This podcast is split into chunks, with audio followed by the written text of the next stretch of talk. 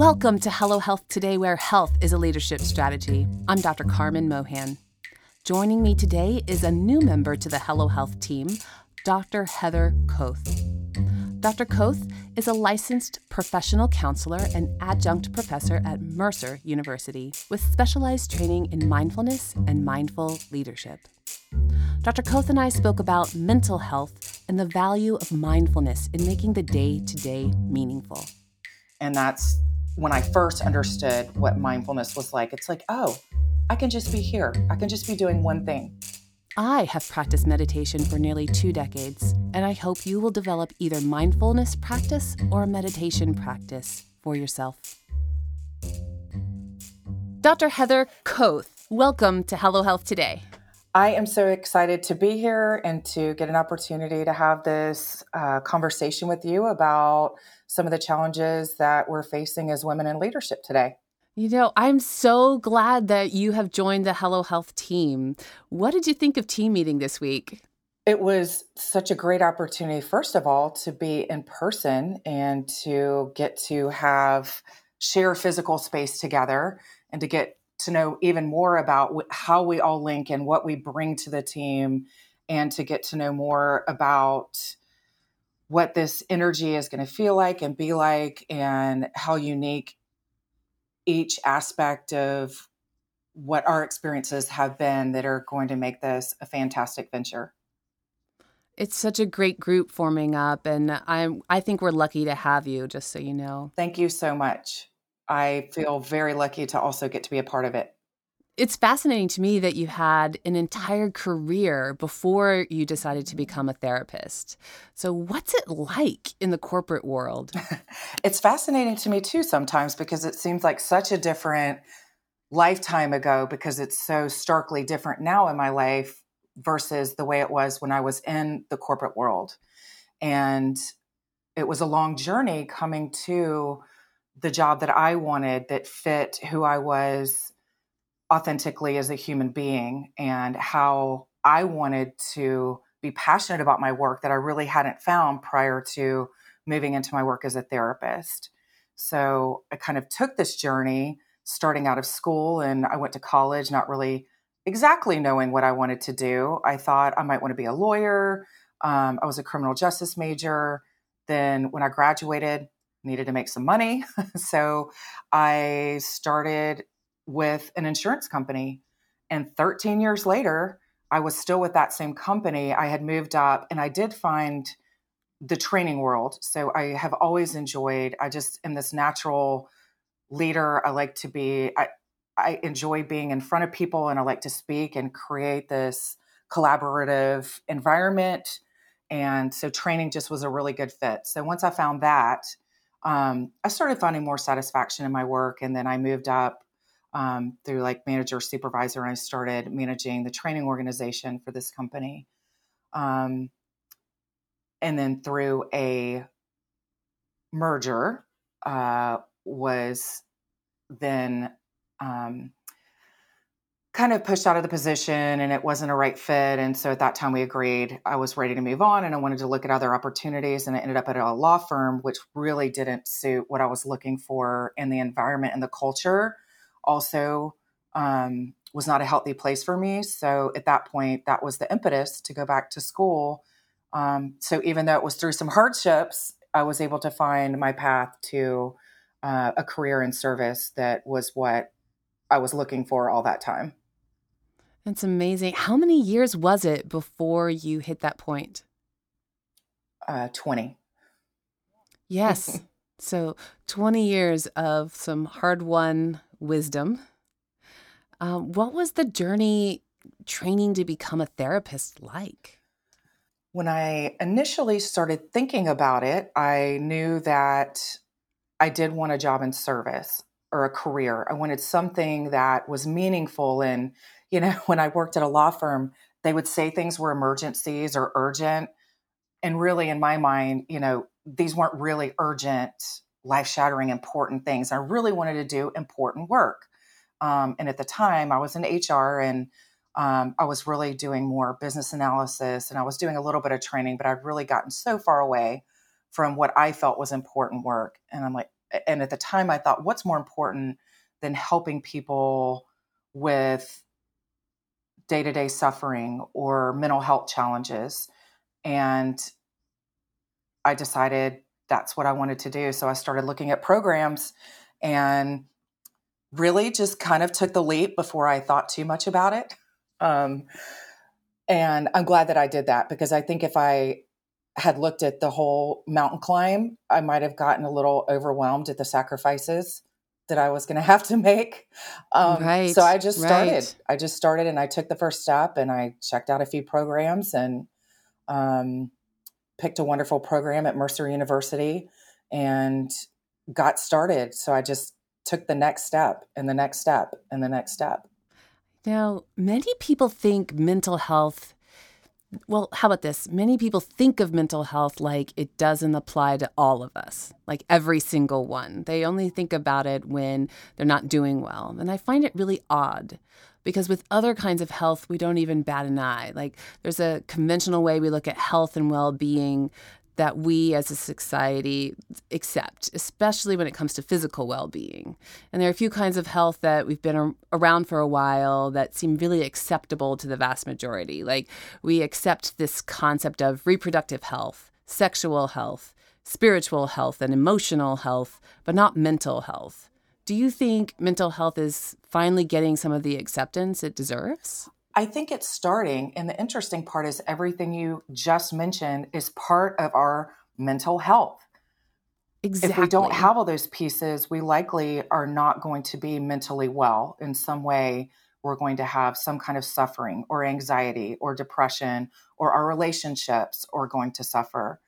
Um, so, absolutely, I think that the way we kind of conceptualize what mental wellness is that it's more than I would only ever want to get some kind of therapy or, you know, mental wellness checkup, we could say. We don't look at it in that way. We look at it more only if there's some serious diagnoses and some really severe mental health problem would I want to go to therapy. And I think there is a new and wonderful change in that people if they're going through a tough time or if they're struggling in something, they'll come in and get some support. And we, you're right, we wouldn't really think twice about it if it's like, oh, I have some pain in my leg. Not really sure what it is, but why don't I go to the doctor right, and get some right. thoughts about what this might be and how I might be able to treat it. So we can conceptualize going to see a therapist in the same way. I just want a little help to figure out this this pain in my life. And I actually hope that we'll push that idea even further. So we'll start to think of brain health rather than mental health, because then you really are dealing with the physical ways that you know, the body helps the mind. And that's what I love about what we do at Hello Health. And that's why we've been actively seeking therapists like you to partner with and, and create a good care model around. Honestly, in my own personal experience in therapy, I've actually used it to grow. So, you know, I go in and I'm like, there's nothing wrong. I just, I want to keep getting better. And it's getting harder as I climb higher in the ladder to find a way to continue to grow and learn. It's been a phenomenal journey for me. Um, do you, have you engaged in personal therapy yourself? Absolutely. Um, my first experience was being married at the time and being in an unfulfilling relationship and not really sure what my own personal identity was and why were there problems in this relationship and i didn't know to, how to be happy and I really wasn't participating in my own life and I was just very lost. So I went to see a psychologist who was absolutely fantastic and it was my first experience in that setting and it was also something at the time I think I started looking at what she was doing and I thought I'd like to do that. Wouldn't that be great if I could be sitting in that chair? So I connected in that way as well in addition to doing my own personal work.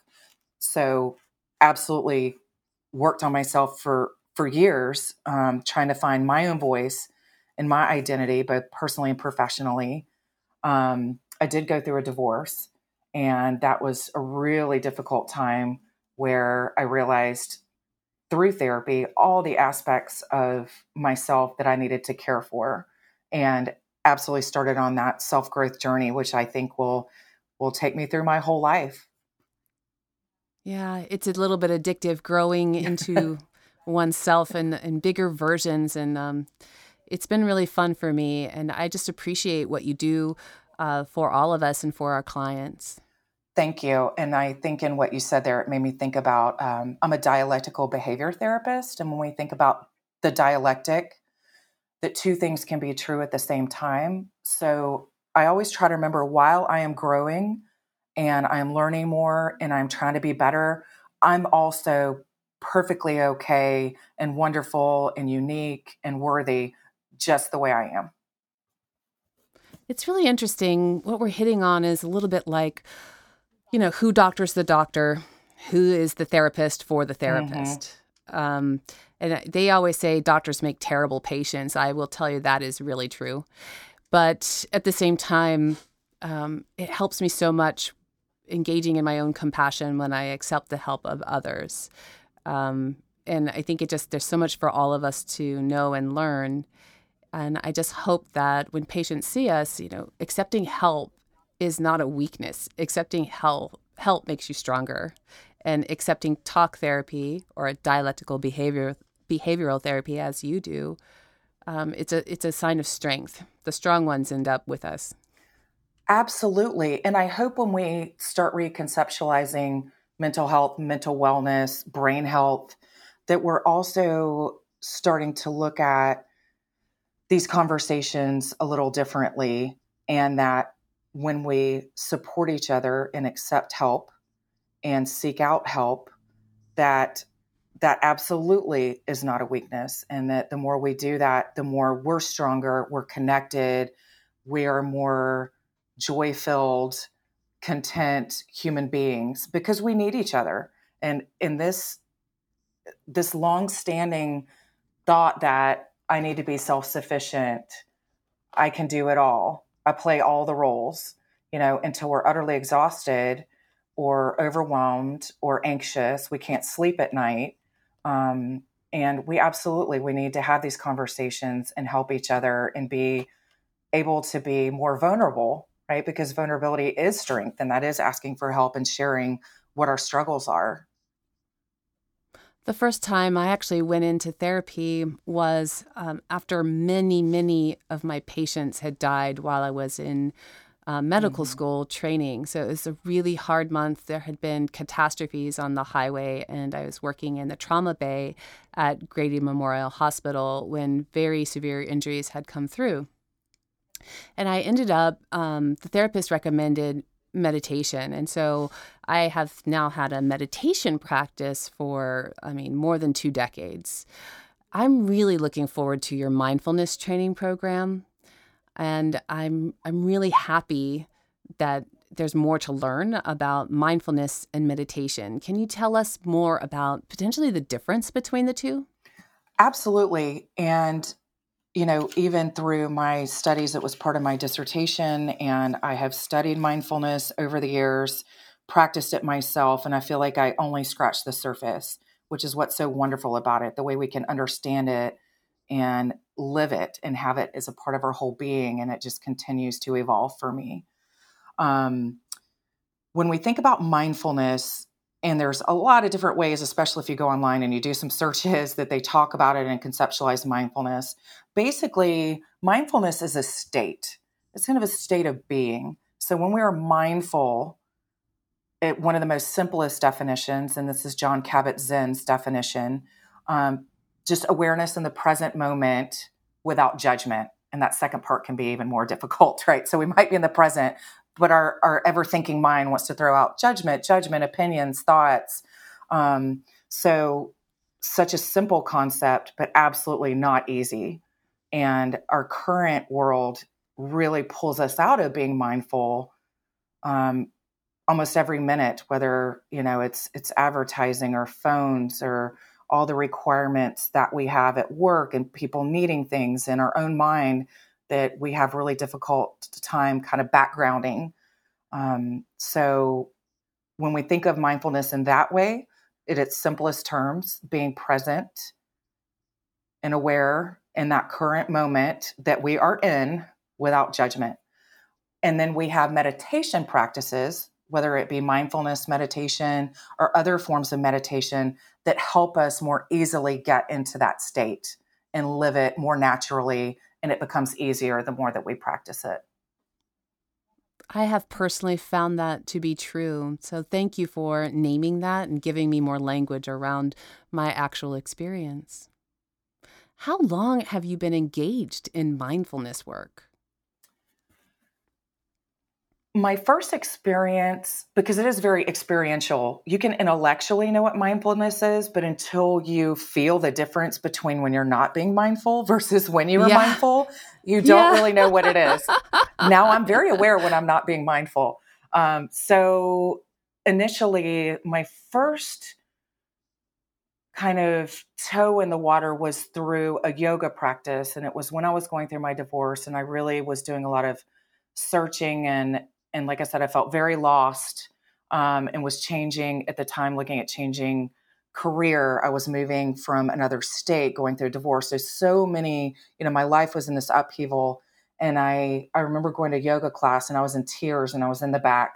I think hoping they wouldn't notice. I didn't know a lot about yoga. Oh. Obviously, oh. they look at the students. So, you know, I'm in child pose in the back. But it really made such a difference in my life to really connect to that inner part of myself and to be still and to just accept what's there and to start really building that self awareness. And um, one of the first things I remember hearing in yoga is like, this is all you have to do right now.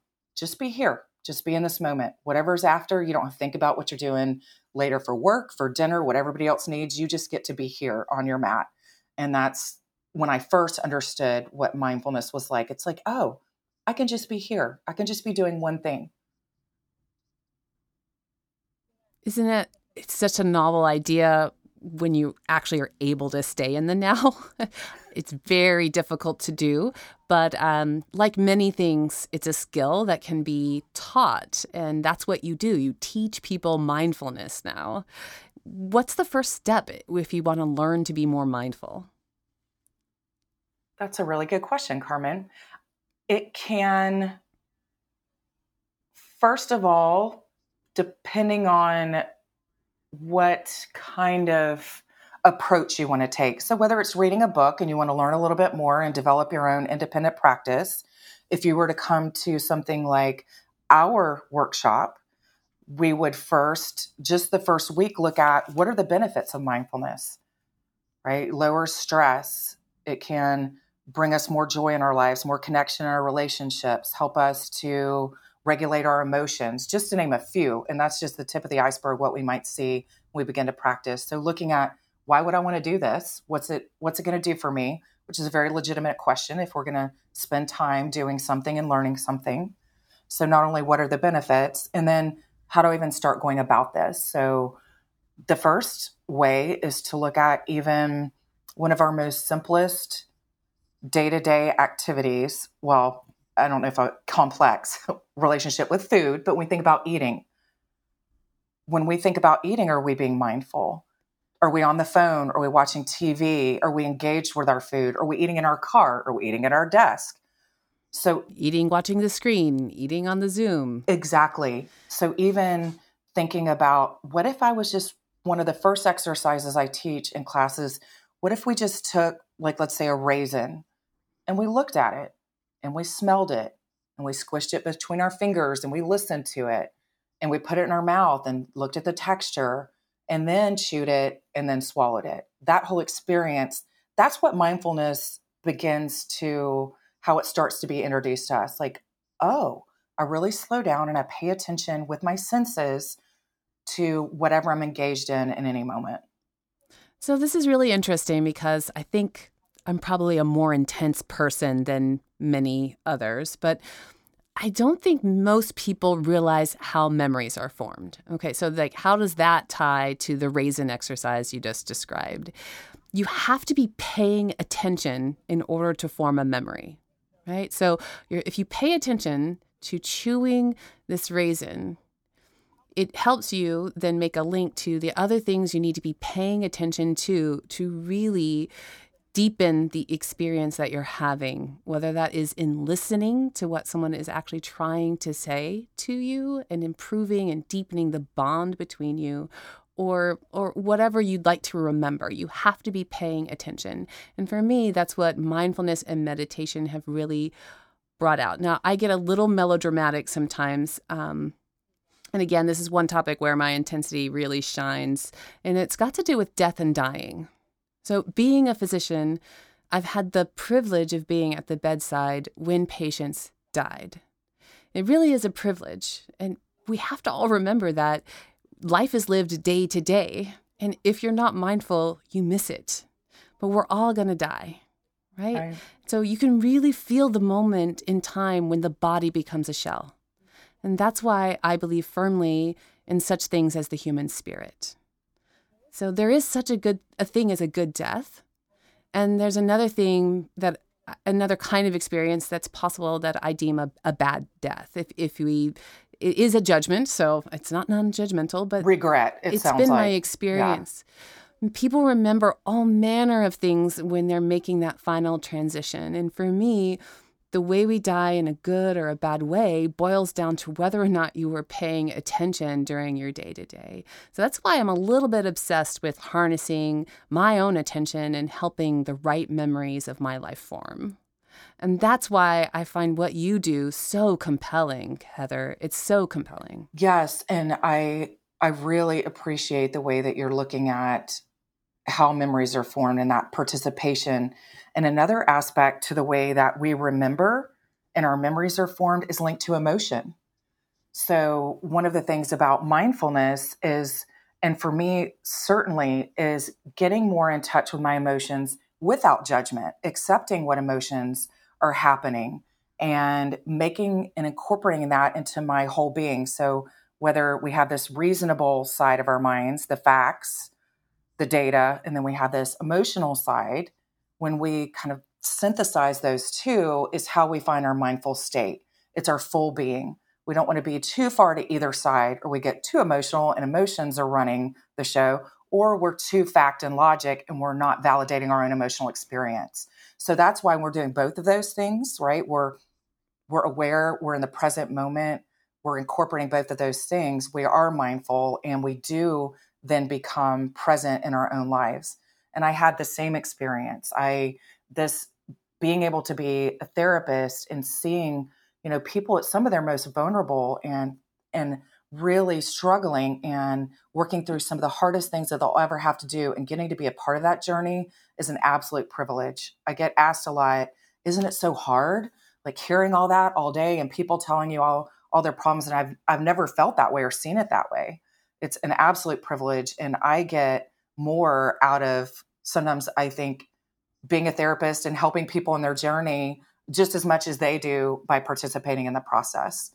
Um, well, as you said earlier, it you were looking to make a meaningful contribution and um, I, I think that this is what gives life meaning and um, it's it's wonderful to watch that that process. It really is a process and we are really skill building um, and it's hard to understand it in the abstract. So let's get down to the nitty gritty like what attributes do clients need to be successful with dialectical behavior therapy? To be successful i think the simplest is you keep coming back, you keep trying. Um, so being open to some of these concepts like mindfulness are simple, but they're not easy. So that willingness to just give some things a try um, and just to keep making that effort at whatever level you can in the moment. Um, so sometimes that takes longer. The efforts look different.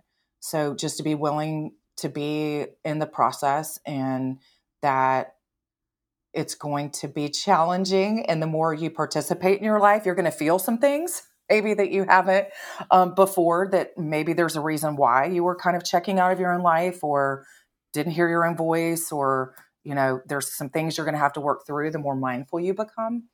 Um, so, just having some courage to work through that. And like we said before, ask for support and accept support not only from from a therapy aspect one of the things i do in my life is I have, for anybody that's familiar with Marco Polo, um, a supportive group of women from around the country that form this Marco Polo group. There's seven of us, and we check in all day, every day on everything from nutrition and what's going on in our lives. And it's just this kind of a wellness support group that's developed. So I think all of those things have been helpful that I've seen with clients and uh, for myself as well. I think you know this, but I only take patients into my private panel who are committed to a year long process. And part of the reason for that is it's really hard to create change more quickly than six months, right? Um, real change just doesn't manifest itself before a year in what I do. Is work as a therapist like that for you? Yes, absolutely. If somebody's coming in to get, let's just say, like a checkup, like we were talking about, that could could be categorized differently than yes, if you want to make true change for whether that's regulating your emotions and your relationships, if you have a diagnosed mental health disorder, whatever that is, absolutely. Um, when people sit and ask, you know, so how long do you think? so if if we're being realistic, at least a year, probably two, um, to really see that that full shift and for it to become more natural. You'll see changes before then, but really to make that big change um, would absolutely take at least a year. Yes, there's some small changes that'll happen uh, uh, right around three to six months um, in my practice, and then they gain momentum and speed. And then the ability to do it on your own without a guide, which is a lot of what I'm doing in clinic, is just being a guide. Um, it's the being able to do it on your own that takes the next year, is what I find. Absolutely. Well put. Well, it's time for action steps for the day. Heather, how can we take good care of ourselves so that we can serve the world? That is a great question that I think we should all ask ourselves on a regular basis. And it might look different at different times in our life, right? So so the way I try to conceptualize it is that I have kind of buckets. So I might have body, spirit, love, and connection, or um, what I might be working on at that particular moment. But basically, key areas I look at how is my sleep and nutrition each day? So, how am I kind of fueling my body with food and with sleep? Um, and then I also absolutely incorporate mindfulness in some way that's like a core value that I have now for myself. So, how am I doing that either informally or formally?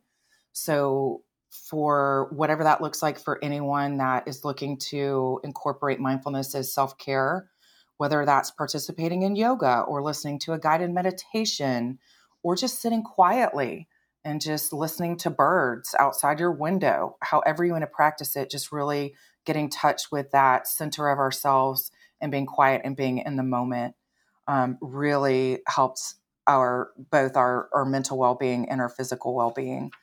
Um, and the last thing is like i said i have a group of people that i check in with if not daily pretty close to daily that have similar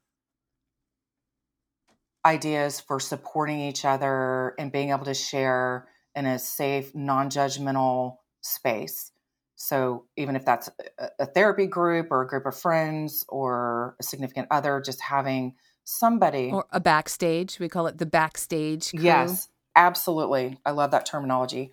That um, you are not a one man show, one woman show, one person show. Wonderful. Thank you so much, um, Dr. Heather Koth, for your time today.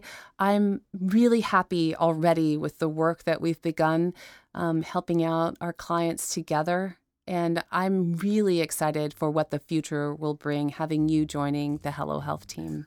Thank you so much, Carmen. I am so excited, and it's a privilege to get to be a part of this journey and part of the team.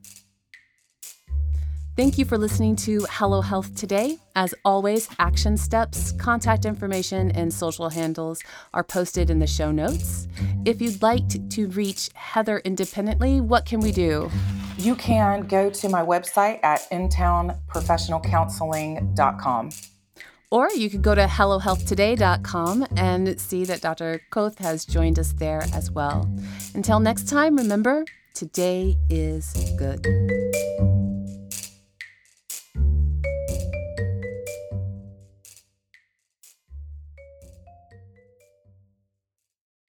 Hi, everyone. Thank you for tuning in. Because I am a medical doctor, it's important for me to tell you that nothing I say here in this podcast can substitute for your doctor's advice. My lawyers make me say the same thing this way. The contents of this podcast are neither intended nor implied to be relied on for medical diagnosis, care, or treatment concerning any individual. Under no circumstances does this podcast create a physician patient relationship, nor does it constitute engagement in the practice of medicine or the provision of any healthcare service to an individual patient. This podcast should not be used as a substitute for professional diagnosis and treatment. Consult a healthcare provider before making any healthcare decisions or to obtain guidance about any medical conditions. The producers of this podcast expressly disclaimed responsibility and shall have no liability for any damages, loss, injury, or liability whatsoever suffered as a result of reliance on the information contained in this podcast.